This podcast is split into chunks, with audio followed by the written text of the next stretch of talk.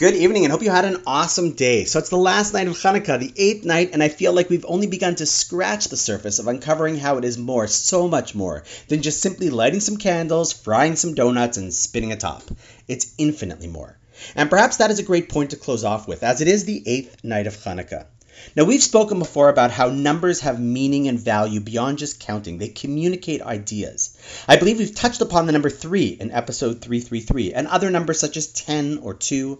But tonight I'd like to dip our toes into the meaning of 8, which also requires an understanding of 7. Remember, now we're just scratching the surface here, so if you have more questions, feel free to follow up, but let's try to make a good scratch together. 7. Seven in Jewish thought is a number that encompasses everything in nature. That's why the world is created in a seven day cycle. After all, you must have asked, couldn't God have knocked it down in two or three days, even in one second? The fact that it was created in seven means that seven had to be the number of creating everything in the physical world.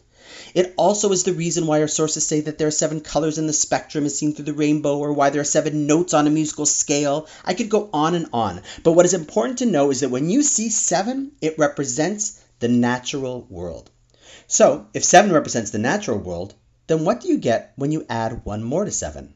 Well, we not only get eight, but we get the representation of something beyond the limitations of the natural, otherwise known as the supernatural or the miracles a number that represents being able to transcend the confines of what we see physically.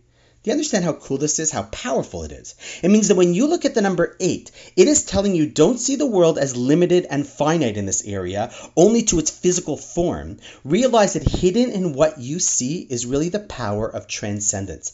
That is why wherever you see the number 8, it relates to the transcendence of nature. There are many examples, but let's just give one. The first eight we come across in the Torah is related to bris milah. We're told to specifically do the circumcision on the eighth day, and actually, interestingly enough, specifically on that part of the body, which one could argue contains the most physical drive that exists in human nature the male drive for sexuality. It is powerful, has the potential to be destructive, as we've seen over the millennia, and self serving when seen as a way to simply give in to one's nature and desires. And so we're told to use that part of the body on specifically that day to remind us that we are not limited by our physical nature and we're not here simply to fill our own physical desires. We are meant to transcend and elevate. And in so doing, realize that we have the power to create and not just create, but to create infinitely, literally, through generations of descendants with that part of the body. As I said, there's so much more to talk about for another time, but we got to do this one. The number eight is also why Hanukkah had to be an eight day holiday. It's not just accidental. We often think, oi, it took eight days. We wish we could have produced the oil faster, but the olive pressing factory workers were on strike for a few days. But the reality is that it was designed to be eight days regardless of our efforts, because Hanukkah is the holiday that reminds us that even though the physical seems strong and dominant, there is something infinitely stronger, and that is the spirit. Hanukkah reminds us, reminds a Jew, both as an individual and as a people, don't live in the world of seven, the world of nature. Realize that you can tap into the world of eight and living the life of supernatural. To take it one step further, just to give you a sense of how much deeper we could go, the word for seven in Hebrew is Sheva, and the word for eight is Shemona. And the roots of those words express this idea as well. Sheva is the same root as sovea, to be full. Like we say in benching, ve'achalta v'savata. We ate and we're full. There's no more room. So if you're full and that's it, is there really no room for anything else, right? Wrong. There's shmona, which is the same root as shamen. In Israel, if someone calls you shmena or shamen, they're calling you fat. The only thing that can transcend something being full is when we loosen the belt and realize that you can go beyond feeling full. Interestingly enough, the fatty substance we light on Hanukkah is shemen, oil, with the same root as the word shmona.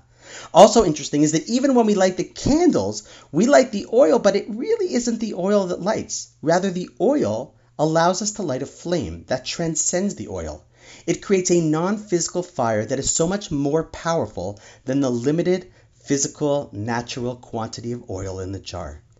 My friends, I have to say, I've really enjoyed spending Hanukkah together. I hope that next year we can spend it together. But as we leave this Chag, let us remember that each of us and our people must choose to move from only seeing the world of seven, the world of nature and limitation, of living and dying, of being restricted by our own nature, or only being able to achieve what we see in front of us, and realize that Jews have to remember that we can choose to live in the world of eight, the world that sees our existence as not confined by body, by nature, or by the physical.